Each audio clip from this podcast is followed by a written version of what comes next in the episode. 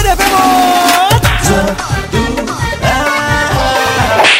আই জটোৱা ঠাচ ষ্টুডেণ্টছ এইবাৰ কোৱা শুকানি অপেশ্বৰাই পোৱা ইয়াৰ মিনিং কি মেম ইয়াৰ মিনিং হ'ল যে আপুনি ডাইটিং কৰা আৰু তাৰপিছত আপোনাক দেখাত বিৰাট ধুনীয়া লাগে কাৰণ আপুনি একদম শ্লিম এণ্ড ট্ৰিম হৈ গৈছে সেইটোকে কয় শুকানী অপেশ্বৰাই পোৱা মেম ৰং ইটছ ৰং আনচাৰ অসুখ নথকা উপৰিও খিনোৱা ইউ আৰ অলছ ফেইল आजकल स्टूडेंट है जो तो अथास जानक बा ना जानक। किंतु स्कूल और नाम नंबर वन हो बोई लगी बो हाँ?